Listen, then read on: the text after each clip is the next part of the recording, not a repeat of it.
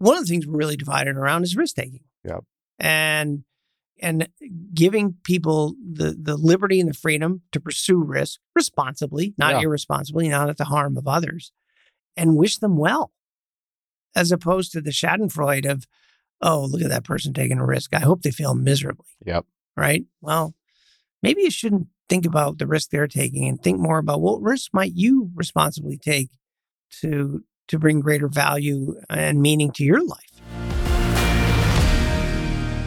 One of my favorite things to do is raise capital. Always been something I love doing. I love putting together deals. But one thing that is always tough for me is putting together the actual pitch deck, which is really important when you're raising capital. Or whether it's a corporate overview or a track record deck or investor reporting collateral, but putting together any kind of deck for guys like me has always just been tough. And so finding a company that could do it and not only do it, but blow your mind and make some of the best pitch decks you've ever seen was really cool. Enter Better Pitch. Better Pitch has taken the lead and is making some of the best pitch books I've ever seen. And if you think that not having a great pitch book is important when either raising capital, showing off your company, showing off your track record, showing off to investors, you're mistaken. I think your pitch book is one of the most important pieces of collateral that you could have. So I highly recommend checking out Better Pitch. They have an incredible team. They will work with you. And if you're a Fort listener and you tell them that, they will work with you on as many revisions as you need until you're 100% satisfied. So go check them out. One of the great joys of my life has been building Fort Capital, something that I have loved for a long time. One of the best parts about it is building it with our incredibly talented team across three offices Fort Worth, Dallas, and Houston, and our team abroad. We've built an incredible enterprise focused around a mission of being the best real estate operator in the world. We really believe the better that we get at operating, the better that we get in investing. We've built some incredible technology that gives us the ability to see data that others can't and operate our company as efficiently as possible and deliver better customer service to our tenants and really everybody involved. If you want to know more about our thesis, I encourage you to go to our website, fortcapitallp.com, where we talk about why we've been investing in Class B industrial real estate since 2016, hyper focused on it. You can learn how you can help us find deals, more about our technology and, and how we think about it. You can see job openings. Highly encourage you to check out our newsletter or follow us on LinkedIn. And you can do all of this by going to fortcapitallp.com. I line when we had a call a couple weeks ago that I actually wrote down. You said, I had no plan and I executed it. and so, where I want to start the conversation is you're now the CEO of Vici, one of the largest REITs in the country, but you started as an editor for a ski magazine. That's a wide career. So, let's start back to how did you even become an editor of a ski magazine? Yeah, gosh, Chris. Well, I suppose it starts in a way with being an English major in college back in the 70s when when people generally weren't under the quite same pressure to be careerists that they are now. I went to New York in the summer of 79 after messing around the mountains for about a year. Then thought I might go into book publishing. And even in 1979, people in book publishing were saying, don't come into this business, it's dying. I mean, it's, it's still here. And so I I decided, okay, I'll give the magazine business a shot. So actually, before I got to Ski Magazine, I had a very trippy first couple of years because the first magazine I worked at as an editorial assistant was Cosmopolitan, Okay. right? and I got hired on the spot because the woman editor hiring me thought it'd be kind of fun to have a, a young male editorial assistant. And I I confess I didn't last there all that long. I I left after 10 months. But it was a very good learning experience because the woman who ran Cosmopolitan then, Helen Gurley Brown, was a certified genius, right? And I'll tell you what kind of genius she had, but only, but not until I tell you who the next person I went to work for, and that was Norman Vincent Peale. Okay. Okay. The, you know, the creator of the whole idea of the power of positive thinking. So from Helen Gurley Brown and Cosmopolitan to Norman Vincent Peale in a magazine called Guidepost, what both people were about and what public, both publications were about, frankly, was self improvement. And self improvement is, I think, the United States' unique selling proposition against all other nations in the world, Interesting. right? We are a country that believes so fiercely in self improvement, and that can manifest itself in all kinds of ways. And I, I had the good fortune in working at Guidepost to work for a brilliant man who really taught me so much about not only magazine making, but communication and really figuring out how to tell the story you want to tell in terms as simple and clear as possible. And really, really challenge yourself on does the audience understand what I'm trying to say? And uh, I carried those skills over to Ski Magazine and had an enormous amount of fun at Ski. It, was the, op- the the first real opportunity in life to combine uh, vocation with avocation. I'd grown up, I loved skiing, and I just felt like I'd, I'd, I'd died and gone to career heaven because I was getting to work with brilliant people around a subject we were all madly passionate about. And I did that for eight years, no, nine years. But then came the opportunity, which I can elaborate on more in a moment, perhaps, to go to work in ski resort operations with Mhm. a company called Intrawest for a brilliant man named Hugh Smythe. And that was the progression from magazines to ski resort operations. And then over time in this discussion, we can talk about, well, how do you go from ski resort operations to running hotel REITs and then eventually running a REIT that uh, principally owns gaming uh, real estate? I want to talk about all that. Can you, and maybe you answered it and I just missed it. Why was she a certified genius? because she understood the desire of American working class and middle class, but especially American working class women to improve their station. Yep. Right. And that came at a time when women were really, in a meaningful way, leaving the house to pursue careers in the wider world. Okay. Right. She she started out as a secretary. Yeah. Right. And she was a secretary who made her way to running what was probably one of the most profitable magazines in the world at that point because she tapped in to the women's desire to figure out how do I improve my life and Yep. what are all the resources and skills I can call on to do so. And, and people tended to gr- oversimplify what she was doing and saying, oh, it was all about, you know, playing off of sex appeal and everything else. It was not that, Yeah. right? The editorial content of Cosmo was way better than people understood. And it was really about improving this full suite of life skills that a woman, especially a working class woman, could call on to improve her lot in life. The other thing you said, I just found interesting. You said back then, younger folks' obsession with careerism was not what it was today. Yeah. What did it look like back then? And then how would you frame it today for anyone that can't really reference that time period? Well, I think it, it- it's manifested in a few different ways. One of the ways in which it manifested itself is that when you were in high school and college back then, and I'm talking about the 1970s, I graduated from college in 1978. Almost no matter what income level your family was at, it was understood that in the summers, you got a real job doing real work. And it was usually kind of frontline work of one kind or another, right? You know, you you might have worked on uh, farm, you might have worked, you know, behind a counter. You worked with eh, no matter even if you were upper middle class, even if you're going to an Ivy League college, you worked with working class people and you might have been supervised by working class people. And it was doing what the military historically did, which was bringing people together of different classes, different education levels, and, and forcing those people to figure out how do we make it work together, right? And I think it it was a way, especially for those who were going to go on to high powered educations and high powered careers, to learn how to lead people of all different kinds Yep. right? So fast forward now 40, 50 years. If you're in high school anymore, and if you come from uh, upper income levels, you you start getting internships like after ninth grade, Mhm. right? You start resume building, you start career building. And then once you get into college, God knows you're not working behind a counter anywhere, right? You, you're trying to intern for an investment bank, a consulting firm, somebody, some kind of firm that's going to represent the kind of career you're going to build. Yep. Right. And it's a hothouse environment that I think has really caused us to suffer as a company. Uh, sorry, as a country. Yeah. And, you know, if you want to, I think you want to understand how we've evolved over the last, especially the last 20 years.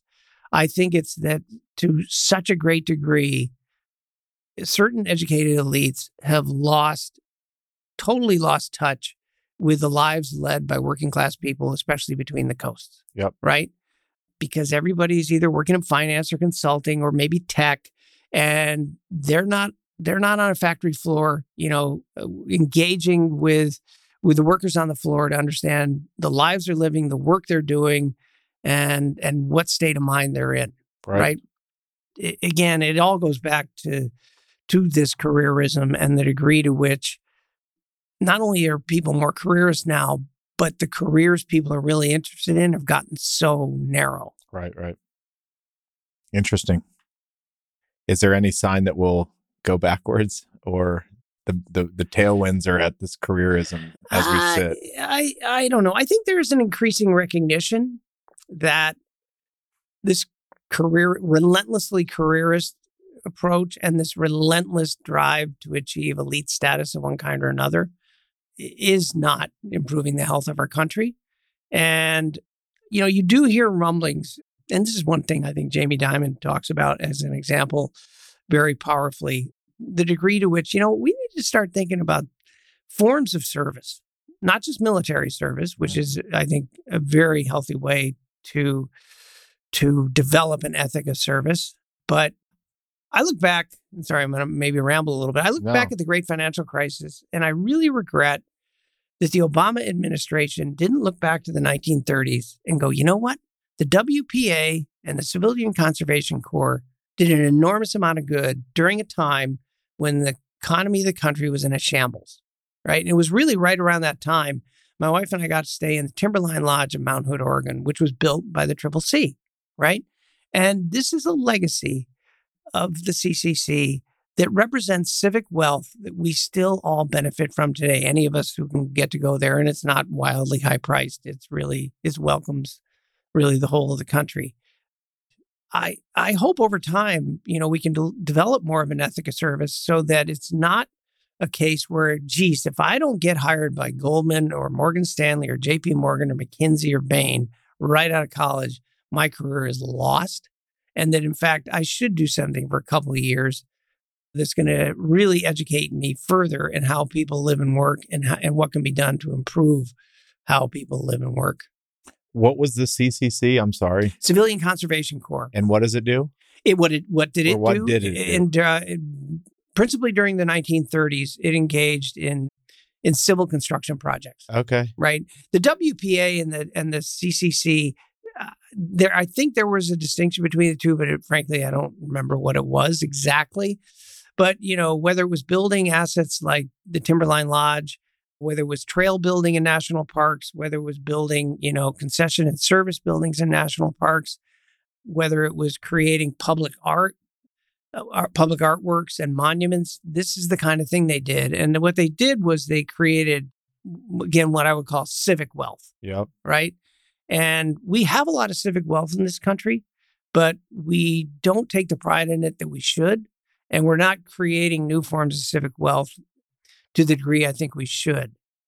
And I think this even manifests itself in terms of the term we now use to describe what used to be called public works. We used to call them public works, whether it would be roads, water, sewer, electric, and gas, because it was understood that we as the public, we owned them we were accountable for for their for their health and their upkeep. By using the term infrastructure, we've depersonalized it all. Yep. Right? Well, who's responsible for infrastructure? Well, not me, especially not me if my taxes are going to have to pay for it, right? So we could have called it the Public Works Bill. The seven trillion dollar Public Works Bill might have hit yeah, a if, if, if you know, if more had gone to, you know, to improving our infrastructure, Mhm. right? And and God knows we've wasted a lot of money as a nation on on public works projects that weren't managed properly. But we also know that the ones that were managed properly are what our economy relies on to work. Yep. One thing you said, just uh, something that came to mind that that I just thought was interesting. I was in Kentucky yesterday, and the gentleman I was with owns a hospitality company that basically serves this small town that he lives in in Kentucky. 3,700 people, but he's brought it back to life. And I said, What'd you do last night? And he said, Well, my family and pretty much all the owners of the company, we served all of the hospitality workers pizza and food and threw a huge party for them. And they do that multiple times a year so that ownership can get a little bit of an idea of what it's like to actually serve and make pizza and throw stuff away and clean tables. And I mean, just said we've been doing it. It's a tradition. We've been doing it forever. And it's it's his way of kind of reminding people across the organization what it's like to serve. And yeah, you know, what, what was the show that CNBC used to run? Maybe they still do. Undercover Boss. Undercover Boss, right? Yep. And, you know, it was, I remember really giving full marks to one of the Tisches. I think it was Jonathan, you know, the family that owns Loews Hotels. Oh, that's right. And really come to appreciate that when you got to wrestle a mattress around, yeah. right? It's a lot of work. Yeah. It's a whole lot of work. And if you got to do it for 14 or 15 rooms a day, it begs the question, you know, are we supporting and resourcing and paying these people what they what they deserve. Yeah, uh, my buddy got into the senior housing business, and the way he started it, he reached out to a a, a giant in the industry who said, "You know what? I'm going to teach you this business. Come to my uh, you you know the story. Come to my facility. We'll start you know in a couple weeks." So he gets in his blazer, gets in a tie, gets ready to go do get into senior housing he walks him straight into the room and he says, These are the people that you'll give showers to today. These are the bathrooms that you'll be cleaning up. And if you can make it through this, you're going to be cut out for this industry. And it was completely opposite of how he thought about the industry, but you got to do the work. Yeah. You know, I used to run a couple of hotel real estate investment trusts. And when I would do property tours, I frankly I got bored pretty quick with just like looking at the rooms and, and all that stuff. And one thing, though, I was re- really intent on is I always wanted the GM to bring me to the employee cafeteria. And I wanted to see two things. First of all, is the employee cafeteria in good shape? Actually, more than the two things. Is the employee cafeteria in good shape? Is the food being served good? But most of all, how do the people react when the GM walks in? Mm. Do they react as if, what is he doing in here? He never comes in here. He doesn't know how to talk to us. We don't actually know how to talk to him. Mm. Or when the GM walks in, do the eyes light up? Right. And oh, you know, hmm. someone, he or she who understands us, who supports us, who resources us properly, who knows us as people, asks about our kids, asks about the sport we might play. You know, the difference a GM like that makes is it is almost immeasurable, right? But it all comes down to understanding that as a leader of the property, you really got to know everybody who works in it, understand the work they do, obviously be able to judge whether they're doing a good or a bad job. But no matter what, make sure they have everything they need to do the job well and that they're fairly compensated, but but even as importantly, uh, emotionally compensated. Yep. Oh, love it. All right. We're, we've really set the stage. Okay. I, I want to go back in time again, back to leaving the, the editorial to get into operations and learning uh, Ski Mountains Run. And it's my understanding that you have a lot of knowledge and history on just how the ski industry in America really shaped and came to be. Yeah. It's, and it was, you know, one of the, one of the really fortunate experiences for me in the ski business is that the founders were mostly still alive. Hmm. Right. The American ski business really dates from the 1930s. The first ski hill in America opened in Woodstock, Vermont in 1934 with a rope tow. And, to talk about uh, high velocity change, within a couple years, Averell Harriman was opening Sun Valley in Idaho with a chairlift that had been basically derived from these lifts that Union Pacific used for their banana boats coming out of Central America. Right. And it was a privilege to really get to know the founders and and understand how they had built the sport from really ground zero in what was then still only 50 years time. Yep. And it's an incredible community of people. The, the ski community was then, it really still is today. But it's also it's a sport, an experience for which there's no inherent demand in the economy. And demand only exists to the extent that you excite demand for it basically every day. And the people still, you know, running the sport and the people who founded the sport really understood that back then. Yep. And we're always looking for ways to animate the experience, bring it to life such that it attracted people. And yet, as we got into the early 90s, the ski sport definitely hit an air pocket.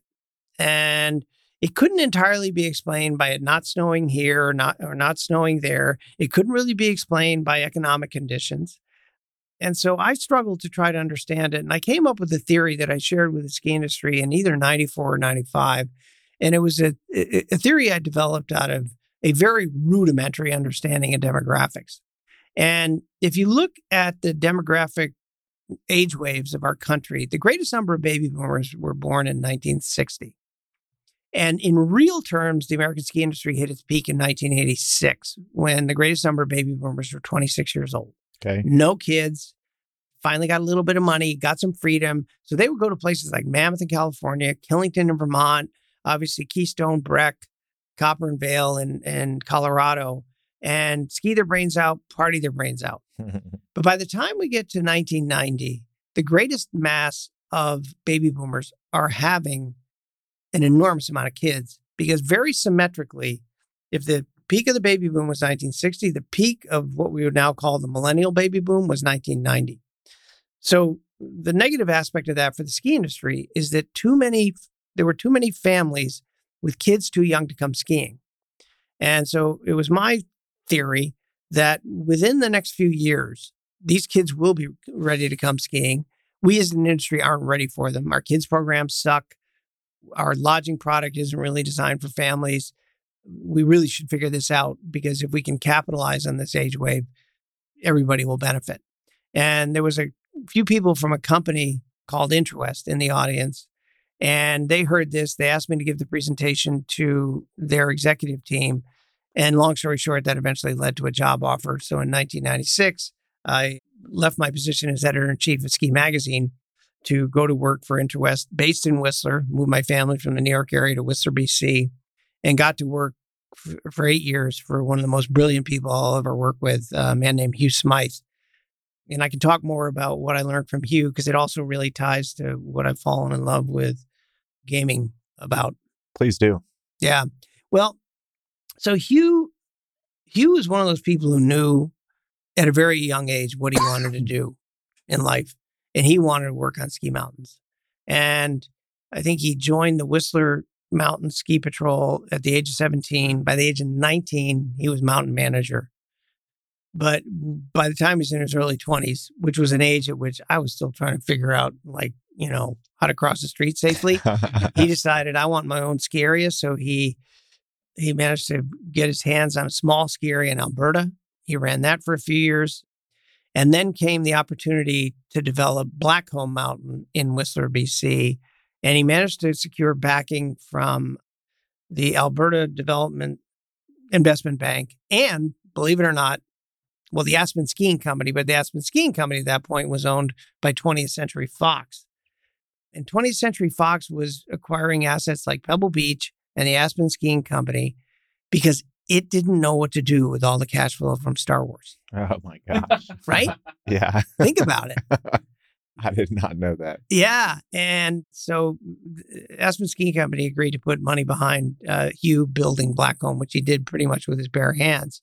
The bad news was that he opened in the winter of 1979 or 80, which happened to be one of the worst snow winters in North America in like 40 or 50 years. So it was a near death experience. But he fought his way through it and he carried through that time and then through all the years I worked with him.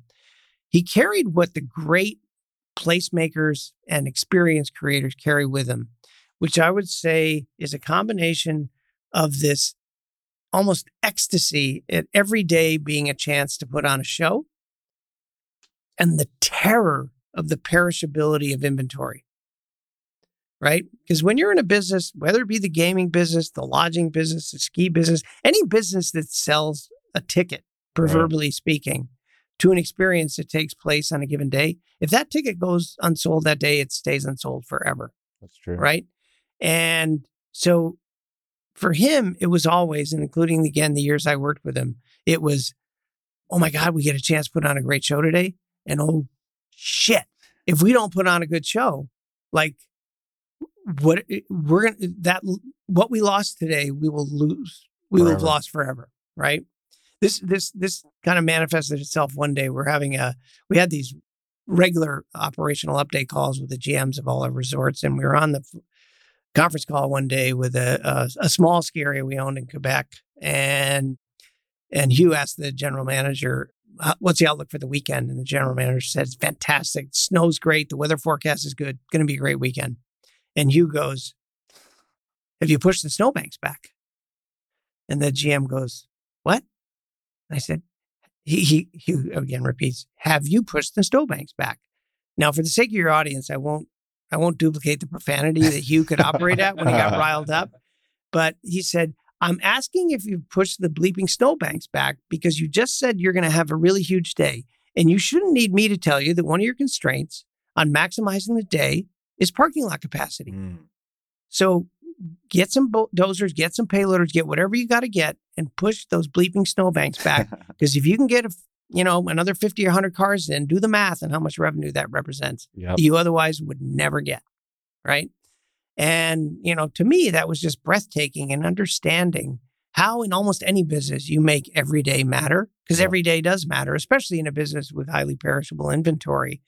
And it was a great lesson too in how if you reduce any sort of hospitality, leisure, or entertainment business that is place based to its essence, you are envisioning, you're creating, and you're operating the guest experience of time and space. That's that's at the end of the day what it's all about. It's the only two dimensions of existence, time and space.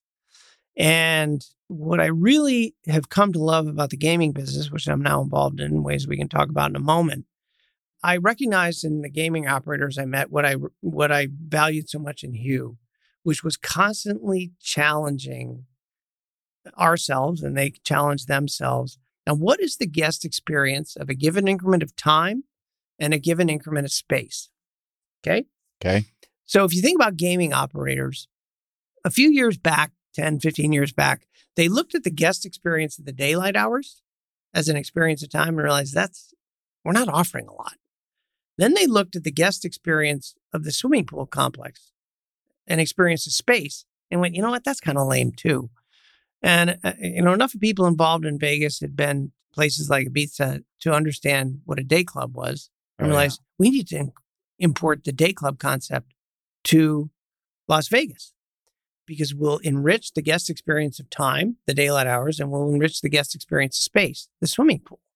And not only will we create more value in the guest experience, more value for the guest, we're going to create a whole new revenue center. And there are day clubs in Las Vegas that, you know, can clear almost 100 million a year. Like uh, Encore Wynn. That's one of the most famous and certainly one of the most productive. I mean, I've been there on a right? on a day on like a Tuesday and it is insane. Yeah. And it didn't exist 20 years ago. Right? Okay, and so let's take any kind of hospitality arrangement the teams are constantly looking at what areas of this physical property are not being maximized. Is there another example? Uh, a day club is awesome. Is there another one that comes to mind that has developed, or maybe one that used to be great that's not great anymore? Yeah, well, you can. I mean, you can go way back, obviously, in the history of Vegas. I mean, the the whole concept of residency didn't wasn't actually born with Celine Dion. Yeah, it, it, it, was probably you could say reborn with Celine Dion at the Coliseum Theater in Caesars Palace, which we own, because you can go back to the days of the Rat Pack and realize, okay, you know, we've we can't offer just gambling, right? People are going to want to have different experiences, including even those who gamble. So, you know, let's fill time and space with music. But then as time went on, the Vegas operators took Cirque du Soleil to a whole new level, mm-hmm. right? And it enabled a magnitude of investment that Cirque du Soleil was never capable of when they literally would travel city to city and operate in a tent. Like the Ka Theater at MGM Grand, which we also own, was created for Cirque du Soleil about, I think, about 20 odd years ago. And the original build out cost was almost 200 million bucks. Yep. And today, that space is still as vital and mind blowing as ever, right? And then, you know, you can you can go look at it either in terms of programming like okay, what do we do to get F1 here? What do we do to get the NBA final 4 here? What do we do to get the Super Bowl here? what do we do to get the NHL, MLB, the NFL, and now maybe the NBA as well? And how do we redefine the dining experience, right? It was probably about 20 odd years ago when both the Las Vegas operators and the world's leading chefs realized this is a place to take dining to a whole new level, Yeah. right? So again, you can really take, you can catalog or inventory the 24 hour experience and realize, okay, they've, in, they've either invented or not in all cases invented, but redefined what an experience can be by taking advantage of the, of the, the incredible Olympian economics of Las Vegas and its assets. And we're talking Vegas and we can stay on that. I mean, and I was going to get to this in a bit, but I think it's it's prudent now. Are people craving in real life experiences maybe more than ever? Because the argument would be, well, everybody's got an iPhone, it's a digital world. How if if I said to you, are they craving it more? Are they willing to spend more? Is that trend still on the up and up, or is technology putting a meaningful dent in people's desire to go on physical location to do something? It's interesting in that I think if you looked at if you looked at it globally, there is evidence around the world that technology is isolating people, right? And, and I, I can't give you the exact statistics, but you know, you hear, especially in places like Japan and China, about young people, especially young men, who become hermits, right? Yep. What's interesting is that my sense, and please don't ask me for the facts to back this up. my my sense is that here in America, net net technology has actually led to more, not less gathering.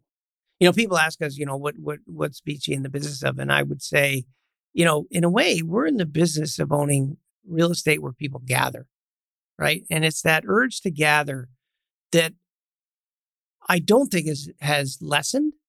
And what has in some ways benefited the whole human practice of gathering in the United States is the technology can actually facilitate people coming together, Right. right?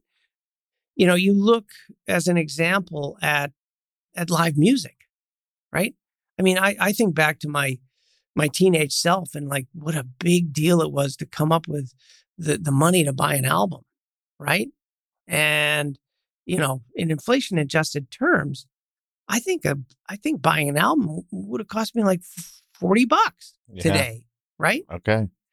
And now I get it all. I don't get it free. I don't know what. I don't even know what Spotify charges me. Yeah. Right. It's like fourteen ninety nine a month, month. for every song in the world. Every song in the world. Right. And yet, live music is as vital as ever. Right. And the desire to gather around live music is as vital as ever. And we're obviously seeing that on our land, the Venetian, with the opening of the Sphere. Yeah. Oh my gosh. Right. Wait. So you, the sphere is on the Venetian's land. Yes. Is it like a land lease?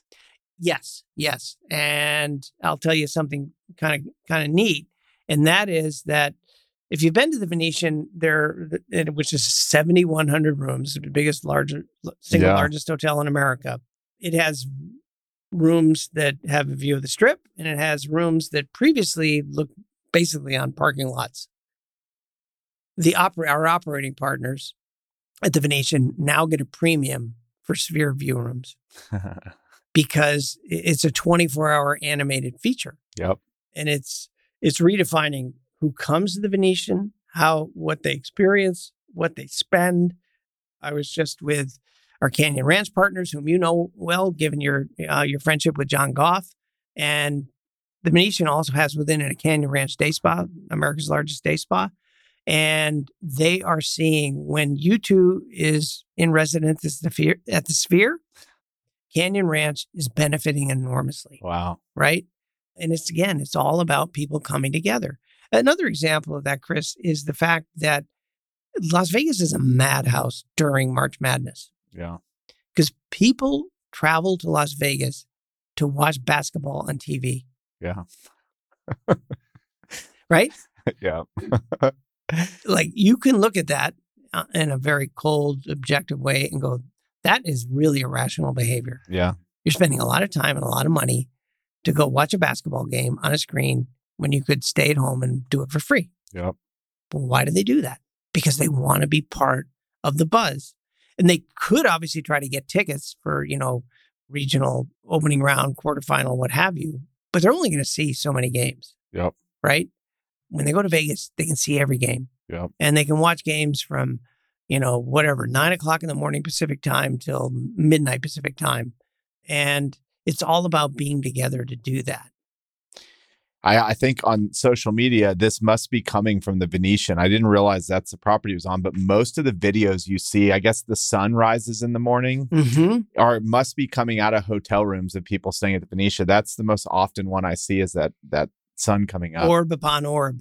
Yeah. And I remember playing golf at the Wynn maybe two years ago, and it was being constructed. And I was like, this is the dumbest thing I've ever seen in my life. That what is this? Only in Vegas. And now it's pretty much the most popular thing in the world. It it it it's it's really gone kind of crazy. I mean, you know, it's it's it was really interesting to see the lead in to the sphere opening and Yeah. all the negativity. Oh, it's over budget. It's not going to work.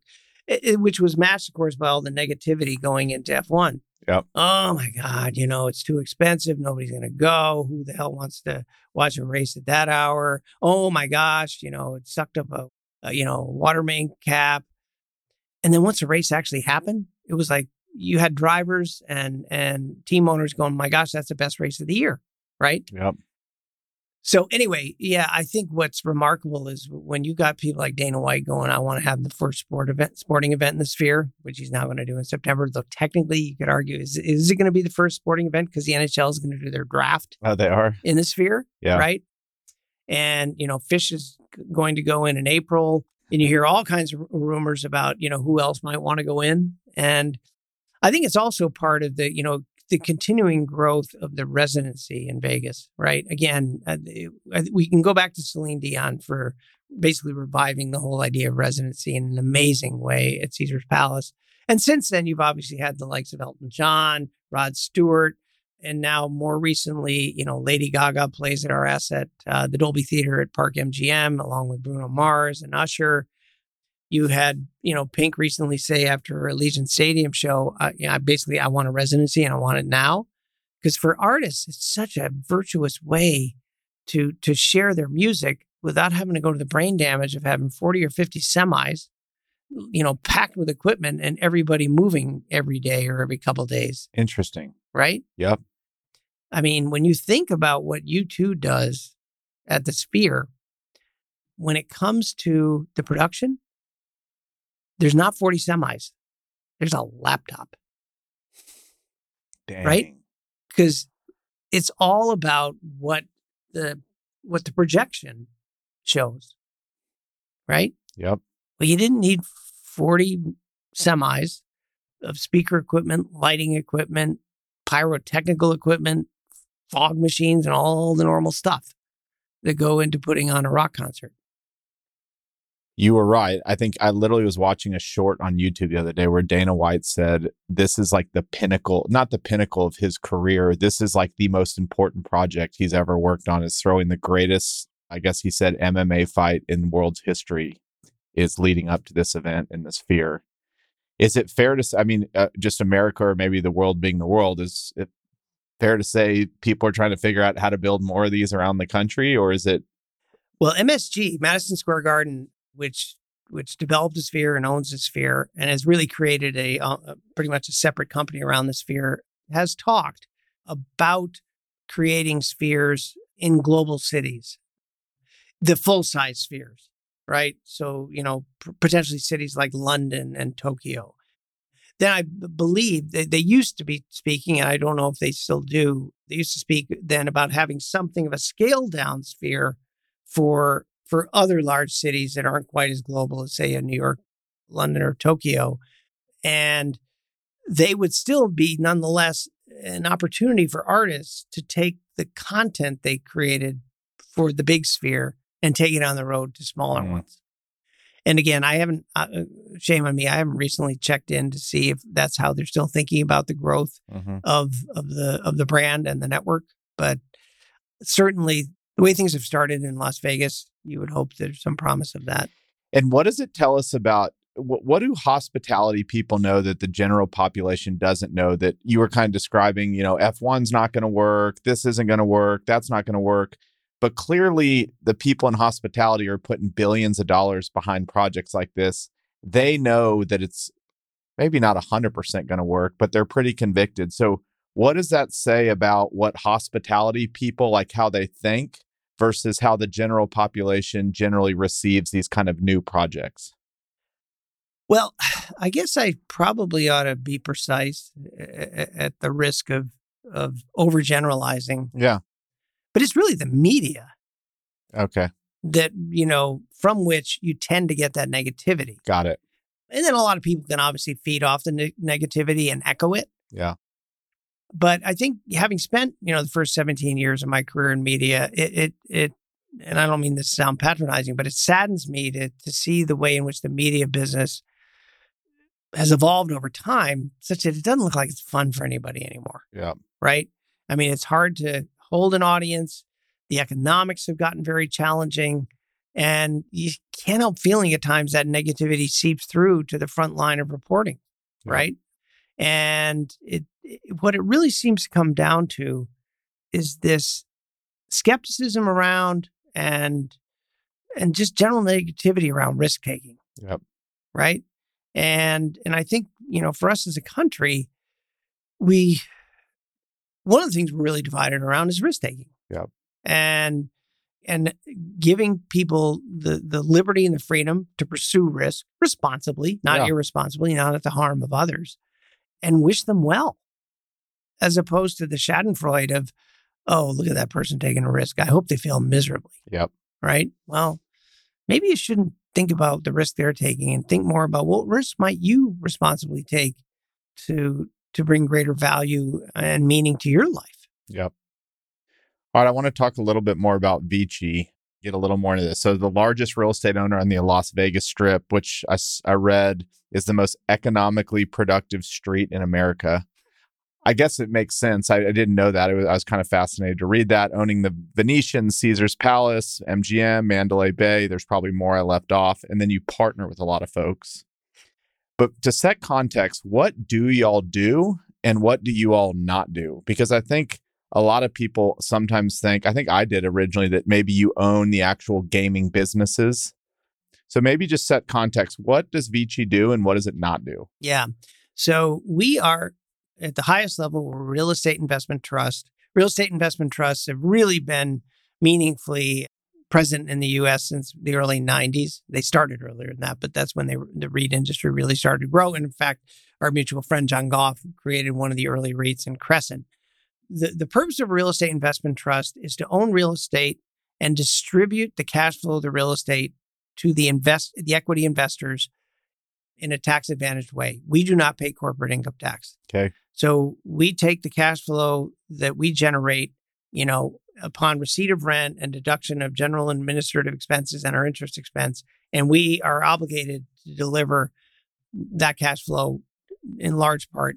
I shouldn't say in large part. We're, we're required to distribute a certain percentage of that cash flow to our investors in the form of dividends.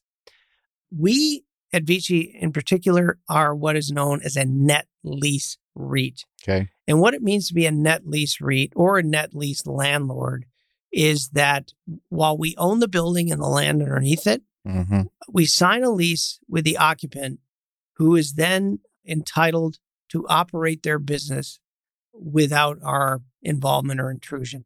Okay. Right? They own the economics of their operating business and they pay us rent out of the economics of their operating business. Okay. They're responsible as operator and occupant of the building for everything. Okay. They pay for the upkeep of the building. They pay the real estate taxes on the building. They're liable for anything and everything that happens within the building. They're responsible for insuring the building, right? And what it means is that every dollar of rent we collect is rent that we can then, after debt service and G&A, distribute to our investors. Got it. So, no, we don't operate a darn thing within the REIT and we trust in our operators to operate their businesses really well. And we look for opportunities to help them succeed in the operation of their business. But those opportunities are really around the margins in terms of potentially helping them with capital. but we never get involved in the form of saying, hey, you know, we think you ought to charge this on Saturday night instead of that. Yeah. Or, yeah, you know what? Uh, We don't like that restaurant. We think you should do that restaurant. We just don't do that. Okay. And and before we get a little bit further, I think it, it would be uh, important. How did Vici come to be? I think that's an important story. Yeah. So we we are the result of a bankruptcy, and that is Okay. the bankruptcy of a certain entity within Caesars. Caesars was taken private by Apollo and TPG, the private equity firms, in 2007. And they honestly did a good job of managing the business, but unfortunately, they bought the business and they put the debt on the business at what turned out to be a highly inopportune time. And so by 2014, a certain entity of the business was in bankruptcy. And eventually, the owners of Caesars came to an agreement with the, creditor, uh, the creditors or a key creditor group that the credit of this entity would largely get satisfied by conveying the real estate from Caesars to the creditors. And the creditors would then be responsible for setting up a REIT that would own the real estate and that would collect rent from Caesars as the occupant of those assets. And I was I first got involved in early 2017. I had had REIT experience. I'd run two hotel REITs at that point after leaving the ski business. Mm-hmm. And I looked at this opportunity and thought, oh my God, this could be one of the best opportunities when it comes to value creation that I've ever seen because I was just beginning to learn about the economic dynamism of gaming Mm. and how much revenue and profit it produces, and thus how valuable the real estate ought to be given the incredible dynamism of the businesses that take place within it. And in real estate investing, this can be what's called a institutionalization story. You take a category of real estate that institutional capital hasn't previously understood, and you help them understand it because they're not going to invest in it until they understand it. So for us, it was an opportunity to create a story. And this goes back to my early magazine career and learning how to tell a story as simply and clearly as you can and really design your story to yield key takeaways that people can remember. Because if people don't remember a story, there wasn't a whole lot of value in telling them that. And so we put together a story for institutional investors that helped them understand how incredibly dynamic the operator's business was and thus how valuable the real estate should be. We IPO'd in February of 18. Uh, we went into that IPO with an equity value of about 4 billion.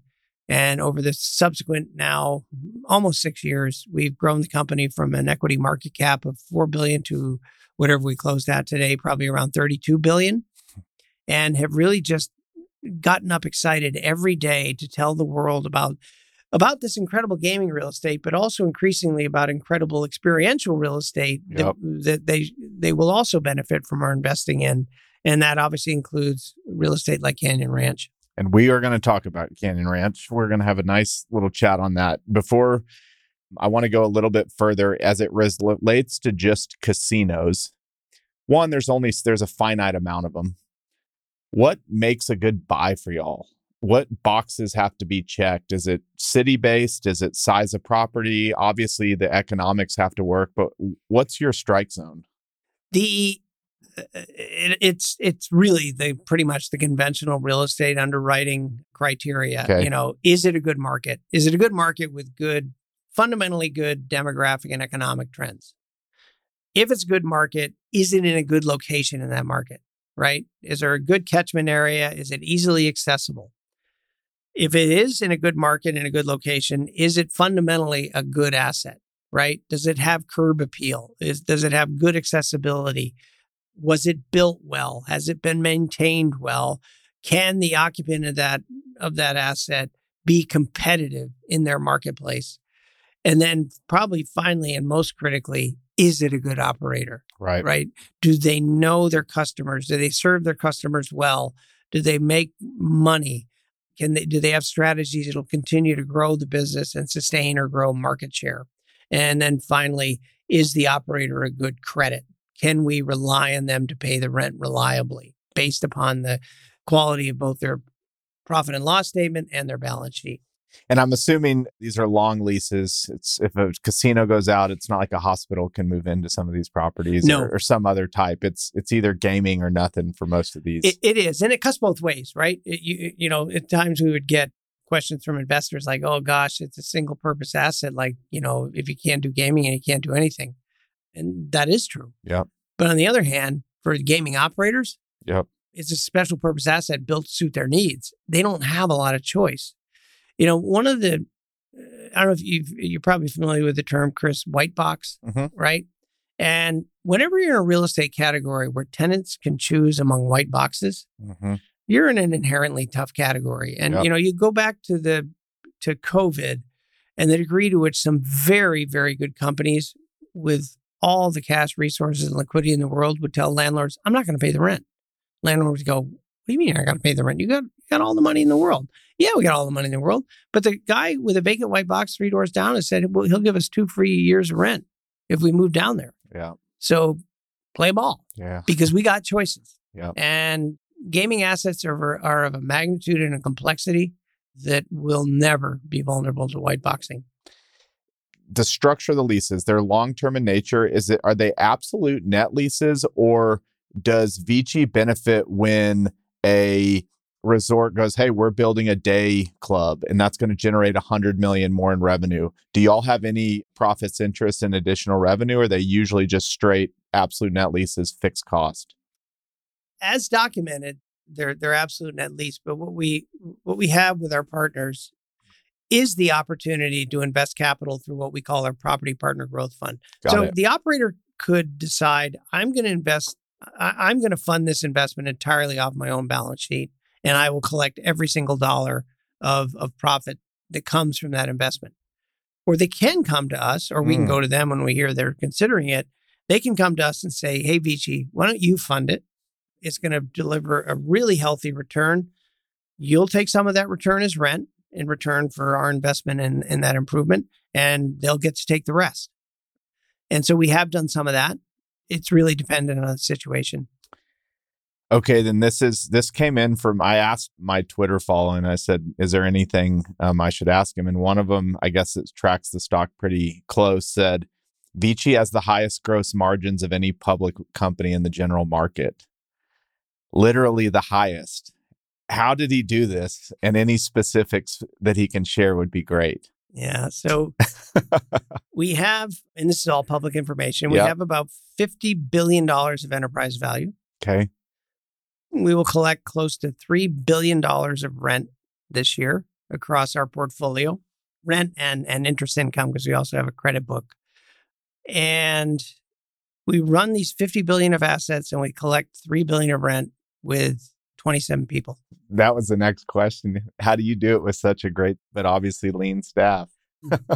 Well, two reasons because we're a net lease REIT and because we don't have to operate anything. Yeah, We don't need the personnel and the overhead that would go with a heavy duty asset or property management function.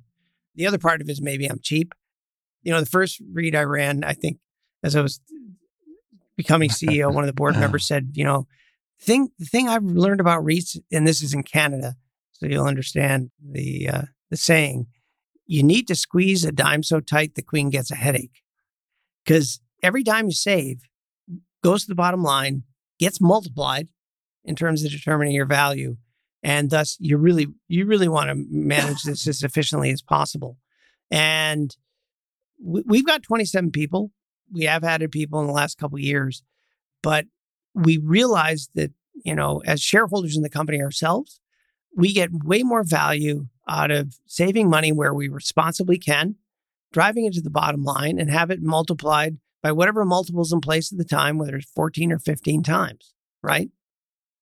So for every essentially billion and a half to billion seven that you buy, there there might be an extra person that shows up. I freaking love it. Well, yeah. Although, you know, it's interesting. Eh, We go through periods where we don't add anybody. We did $21 billion of transactions in 2021. We bought the Venetian real estate for 4 billion. We bought a large part of the MGM portfolio for 17.2 billion. And I think at that point we only had 20 people. And we didn't actually immediately add anybody. Mhm. And yet we, you know, we were soon collecting between the two assets, whatever it was, you know, almost a almost a billion more of rent a year. Is your largest competitor Blackstone? Who else buys this stuff? Uh, Blackstone does, and and we love Blackstone. We're actually in business with them through a couple of other different investment vehicles, like Great Wolf Indoor Water Park Resort. but we were really appreciative when they came into Las Vegas. First with buying the Bellagio, then doing a joint venture with MGM's REIT, MGP, which we now own, a joint venture on Mandalay Bay and MGM Grand. And uh, then they also bought Aria and then converted Cosmopolitan, which they'd done a great job of, of turning around from the great financial crisis into a home run asset that they now own the real estate of in partnership with a couple of other parties.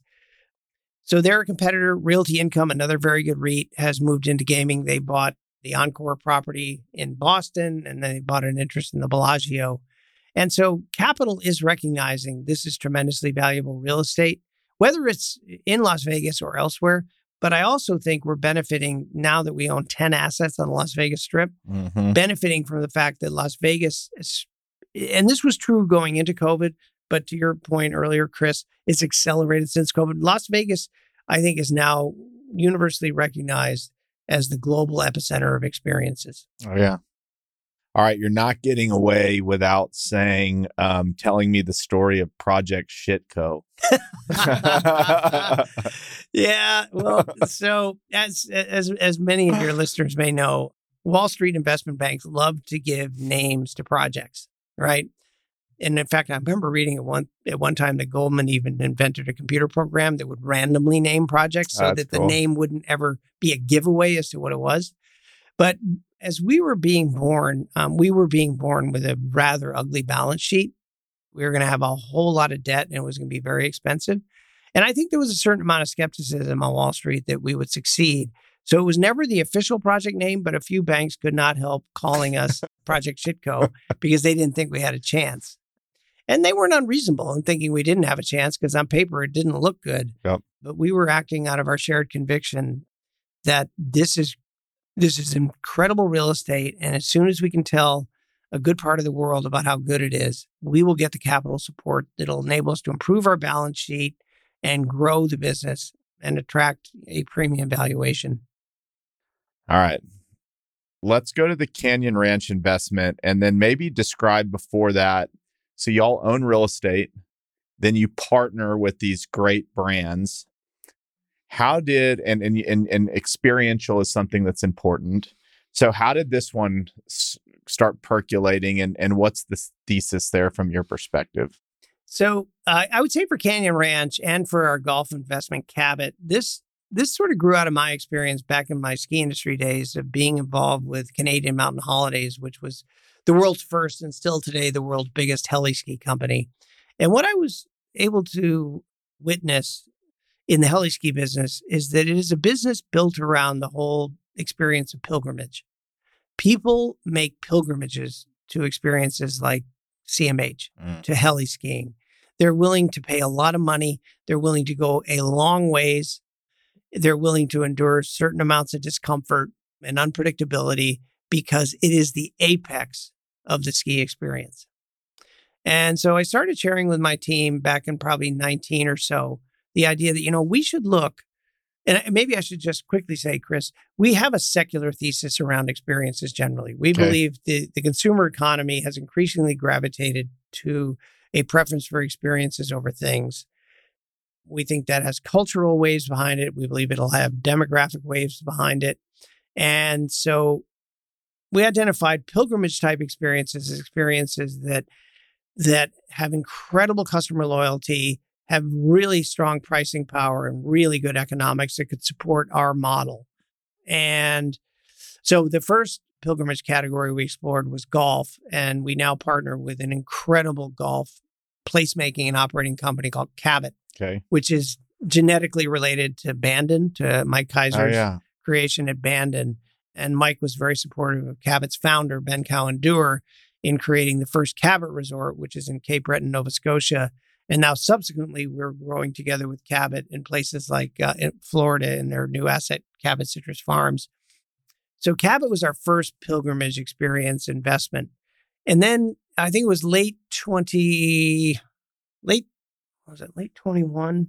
And really quick, yeah. before we get to late 21, the way those work is you'll buy the golf property, all the physical real estate, and then you'll lease it back to the golf operator? Is that different? The more or less the same model. It, it, in with in Cabot, in the case of Citrus Farms, it we we initially lend the money to develop the resort, and then that loan, a large part of it will convert to real estate ownership, which we'll lease back to them. Got so it. no, it was actually January of 21. A dear friend, uh, Guy Metcalfe, global chairman of real estate at Morgan Stanley, said, "Hey, want to go to Fort Worth and meet John Goff?" And I said, You're damn right I do." and we're we're not going to leave there without figuring out a way to get into business with John Goff and Canyon Ranch.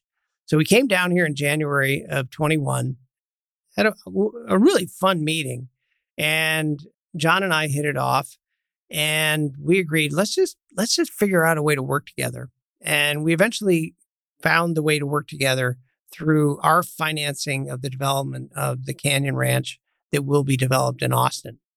And then in the in the last year, we've expanded that partnership such that we're now a financing partner through preferred equity into the Canyon Ranch Operating Company, and we're also the mortgage holder on both Tucson and Lenox, with those turning into sale leasebacks at some point in the future. And again, I wanted to meet John because I just had this conviction that Canyon Ranch is a brand of already great power and meaning in the marketplace, but that power and meaning is only going to grow as more and more of the world, not just Americans, but more and more of the world recognizes that if you pursue wellness to the fullest, you greatly improve your life. But if you're going to pursue wellness to the fullest, you need to go somewhere that understands wellness in its fullness, Mm. right? Physical wellness, psychological wellness, spiritual wellness. And have you been to a canyon ranch? I've been, I'm a member of the one in Fort Worth that I've been Yep. to once. And then I'll be going to Tucson uh, next year. Yeah. So Tucson is gonna is gonna be the full revelation for you of what wellness can mean. And again, I think our our need for it and our appetite for it are only growing culturally, and especially for my generation, the baby boom generation, because you know uh, we we do intend to be here forever. As as, as depressing as that may sound Yeah. to those of you who are younger, but Canyon Ranch is one of the key means by which we'll do it. Okay. And to the extent you can maybe share. So you come in January 2021 and you say you have a fun conversation. But to be clear, it was January of 2021. Mhm. This was a different world. yes. And this was a business where you're putting your hands on people, massaging them, acupuncture, all these things. You left that meeting. Like, how does a deal like this actually get put together? Obviously, you both wanted to work on it. What were the things that mattered to you to go, like, we're good? Obviously, you believed in the concept, but how do you go from we like this to mega deal? Yeah. So we obviously believe in the brand and our belief in the brand only only grew as we got to know John and the team more. And and we quickly gravitated to the Austin opportunity, which at that point John was already trying to figure out the funding strategy for. And we looked at that particular opportunity and greatly valued the fact that John already owned the land, really beautiful land outside of Austin and also really valued an opportunity to invest in the in the Austin marketplace because and we may get around to this later we cannot invest in Texas through gaming Right. and yet we recognize Texas to be one of the most dynamic economies not only in America but in the world Mhm. and I don't think we're serving our investors well if we can't figure out a way to invest in Texas's economic and cultural dynamism. So we put a lot of value on the Austin opportunity for that reason as well. And so it, it didn't take a, a lot of convincing for us to believe, okay, this is a great opportunity to work together. What are your what are your financing needs? What will the business be and and what kind of financing and and long-term real estate ownership and rent could it support? And we quickly developed high conviction around that because John has a team working for him that we have a lot of confidence in when it ah, comes great. to underwriting the business. And it took us, we announced it in late, what year are we in? I might be getting my timing mixed up because I think announced it in October of 22. He and I went on Cramer together, as you've probably seen on Mad Money. And I don't know that it took us that long to develop. So Maybe it was January of 22. it might have been, it might have been. I'll give you a. You know, I think it was actually. Now that you mention it, Okay. yeah. So I think it took us ten months, which in the grand scheme of things isn't all that long. Okay. Yeah. And to be clear, there's a big, awesome ranch, the Canyon Ranch being built in outside of Austin, Texas, that might be one of the best health and wellness properties, not just in the country, but definitely in Texas. Mhm. That's the plan. That's it. Boom, baby. Real quick, you, while we were talking about this, I read a headline the other day, and as I was researching you, y'all are the lender on a hotel in Vegas owned by the Koch brothers. Is this Mhm. that building that's for has never been completed? It just it's like a blue building. It's been around for 12 years. It's just been kind of slowly getting completed. Yeah. So the story behind this building is that it was identified as a development site many years ago. Then in the early-ish 2000s, Jeffrey Soffer, who did a brilliant job of reviving the Fontainebleau Hotel in Miami, uh, committed to developing a Fontainebleau casino resort on the Las Vegas Strip. Then, of course, the great financial crisis hits. His banks get cold feet, pull the rug out from under him, and the building goes into receivership. Carl Icahn ends up buying the building for 600 odd million and basically mothballs it. He has no intention, I believe he had no intention of, of ever completing it. He just wanted to wait for the market to get better and then sell the development opportunity to somebody. That development opportunity got sold to a New York developer, and unfortunately, COVID undid him. Yep. And then at that point, Jeffrey Soffer partnered up with Koch Real Estate to buy the asset and and commit to its full development. And we are a financing partner in that development, and we're very happy that tonight is opening night. I love it. Amazing. Okay. And the Koch and Koch Real Estate is a great partner. I have a good buddy that that runs their real estate, Jake Francis. oh, yeah, know. yeah. Jake He's is going to be a Jake. I hope has an amazing time tonight because he deserves it. He earned it. Yeah. That's really cool. I've seen that building again playing golf at the Wynn. It's like Yeah. all you see. And from going to ICSC back in the early like 2012, 2013, it's just it's kind of just been limping along for a lot of years. Yeah. That's really cool that it's opening up. Yeah. Real one more question on Vegas that came up that I thought was interesting. It was they said Nelk and Dana White seem to live at Red Rock, which isn't on the strip, which makes me wonder if Red Rock has seen a legit benefit, basically the impact of influencer marketing on in-person casino experiences. Do you think about that at all? Oh, yeah, yeah, yeah. I mean, so Red Rock, which is also known as Stations Casinos, is, I, I shouldn't say owned, it's a public company, but Frank and Lorenzo Fertitta, who obviously partnered with Dana on, on the creation of UFC, are great operators, great brand builders, Ah. and they definitely know how to appeal to what in Las Vegas is known as the locals market. So Las Vegas, the Las Vegas gaming ecosystem has three main components. It has the Las Vegas Strip. It has Las Vegas locals, which is generally assets in the suburbs serving Las Vegas locals. And then the third market is Las Vegas downtown, which is the old historic downtown of Las Vegas, which is its own market. Happens to be really popular, among other things, with Hawaiians. And it, it draws from both the locals market and a tourist market. But there's no question that, you know, social media really helps those with a story to tell. And eh, and Red Rock knows how to tell a very good story. Yeah. I mean, let me give you an example. And this goes back to the management of time and space expertise the gaming operators have. So it was a couple years ago when the Golden Knights were in the playoffs. They obviously won the Stanley Cup this year. They were in the playoffs against the Winnipeg Jets, and the game was going to be held in Winnipeg on a Saturday.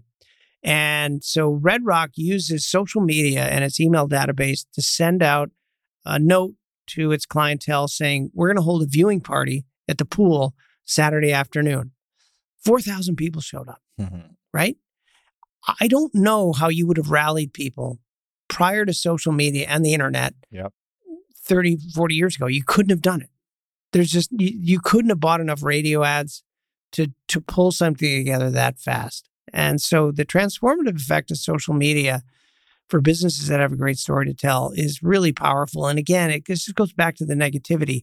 If you're going to read old line media about social media, chances are old line media is going to crap all over social media because social media, to a degree, is eating old media's breakfast, Yes, it is. lunch, and dinner. All right, we're gonna bring it home on Texas because I'm a Texan. You're in Texas. We don't have a casino of any proportion, and it's on everybody's mind. What's going on? Oh, and by the way, Mark Cuban just sold the Mavericks to Las Vegas Sands family, and they just bought a huge site, the old Dallas Cowboys site. We talked about this. It's been at uh, in in Austin for several years. What's going on in Texas? Here's what here's what I wish you could too. here's where actually I'd like to start, and that is, I find Texas really fascinating, and I find Texas fascinating because I think Texas, like certain other states, including the one I now live in, Rhode Island, are kind of like they're the embodiment of the essential characteristics of America and all of the contradictions that go with it. hmm The slogan of my state, Rhode Island, is the lively experiment. Okay. Texas is a very lively, very rowdy experiment. the world finds Texas fascinating. We're a country. We're not a state. Well, that's right. That's right. The world finds Texas quite fascinating, but I think Texans find Texas highly fascinating.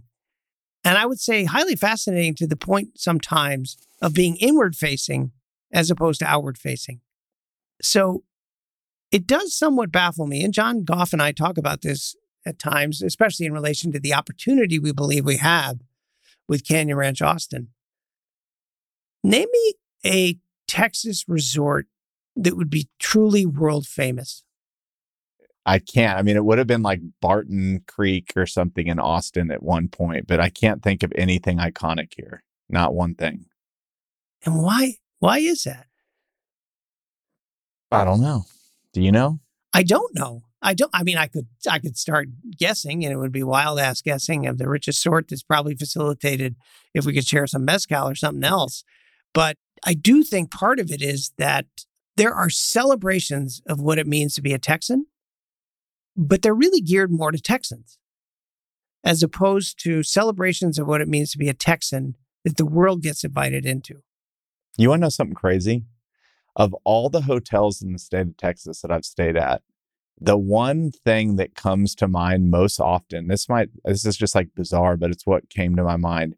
The St. Regis in Houston, which is actually an old hotel, needs a lot of updating, but their bar kind of hangout area, I went to so many weddings in Houston over the years. It's maybe one of the best hotel memories I have in Texas. I don't know why I'm telling you that but tell your team to check out the St. Regis bar area in Houston at an otherwise older hotel, but that is what comes to mind most when I think of Texas hotels in a weird way. Now, I would say this to put Fort Worth on the spotlight the Drover, Hotel Bowie or uh, Bowie House, the Crescent, three new hotels that have came out of the last three years are incredible. Well, and here's the other thing. It's it's that it's not that you don't have a story to tell. Yeah. because I also think in the cultural district of Fort Worth, you have one of the richest cultural districts in America, if not the world. Right. My wife and I love art museums, and I would say uh, the Kimbell has now supplanted the Frick in New York as our favorite museum, pound for pound. You heard it here first. right? And and we can't wait to come back to go to the modern and the Amon Carter. So I, I bring all this up Yeah. because when it comes to gaming, you know, to what degree could a really, really first class gaming resort, right? Uh, you know, of the kind that a Las Vegas Sands or an MGM or a Caesars or a Wynn can build, what could it be as an expression of Texas in a way distinct to Texas? And, and, and in a way that invites the world in Mm. to celebrate Texas and gives Texans another way in which to celebrate Texas. Now, of course, gaming for many people is problematic, right? Yep. Because it's addictive and all. Well, it can be, it can be, or it, it can be addictive. But here's the thing, and this has come up for us in dealing with some of our investors uh, or in places like Europe, where you know I'll, I'll cite the example of a, of a European pension fund that said, "Oh, we can't own you anymore. We decided we can't invest in gaming," and I couldn't help myself, and I said, "So let me get this straight. In your country, is there a national lottery? Yes. Who owns it? The government. Mhm. Do you have do you have casino gaming in this country? Yes. Who who is the principal economic beneficiary of of gaming in this country? National government. So have you stopped buying the bonds issued by your national government because you don't believe you should be participating indirectly in the economics of gaming? Well, no, of course they're not going to do that. And so there's a lottery in Texas, right? Yep. What is a lottery? It's a it's a total gamble. Yep. Maybe the worst one you could possibly imagine. Yeah, because I mean, there's not a whole lot of experience to be had buying a lottery ticket. Correct. Odds not great either. and there aren't a lot of jobs associated with the lottery. And, you know, I just, I honestly don't think casino gaming eh, by any, any means an inherently evil thing. And it's a place where people can pursue r- risk. They can exercise their freedom to pursue risk. And I do think one of the more worrisome things in our country, and we talked about this a little bit already, Chris, is this tendency to want to de-risk life. And you know, I think there's there's an opportunity for Texas to define what Texas gaming could be all about.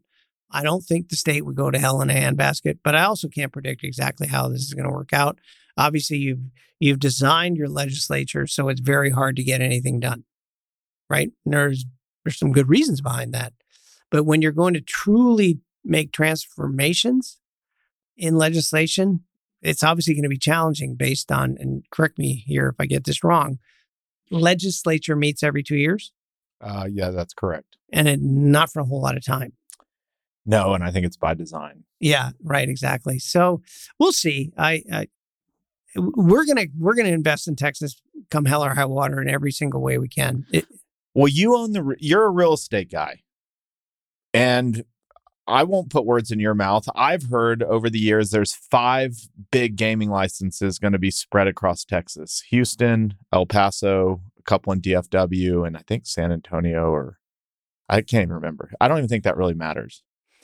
But when I hear Las Vegas Sands bought the old Cowboy site, which you might be familiar with, it's actually a pretty ugly site. It's in the middle of a bunch of highways. There's a bunch of commercial around it. When I picture this amazing gaming resort, I'm thinking like uh, we're on Broadway. Now, maybe from a, a real estate perspective, a site like that is Broadway because of its access. What would be required of a site in Texas to make it functional for a big gaming resort? Is is there a certain size? Like, how do you actually look at it from that perspective? And I'm assuming it couldn't be out like in the hill country of Austin where it's beautiful. It's got to be in the urban core.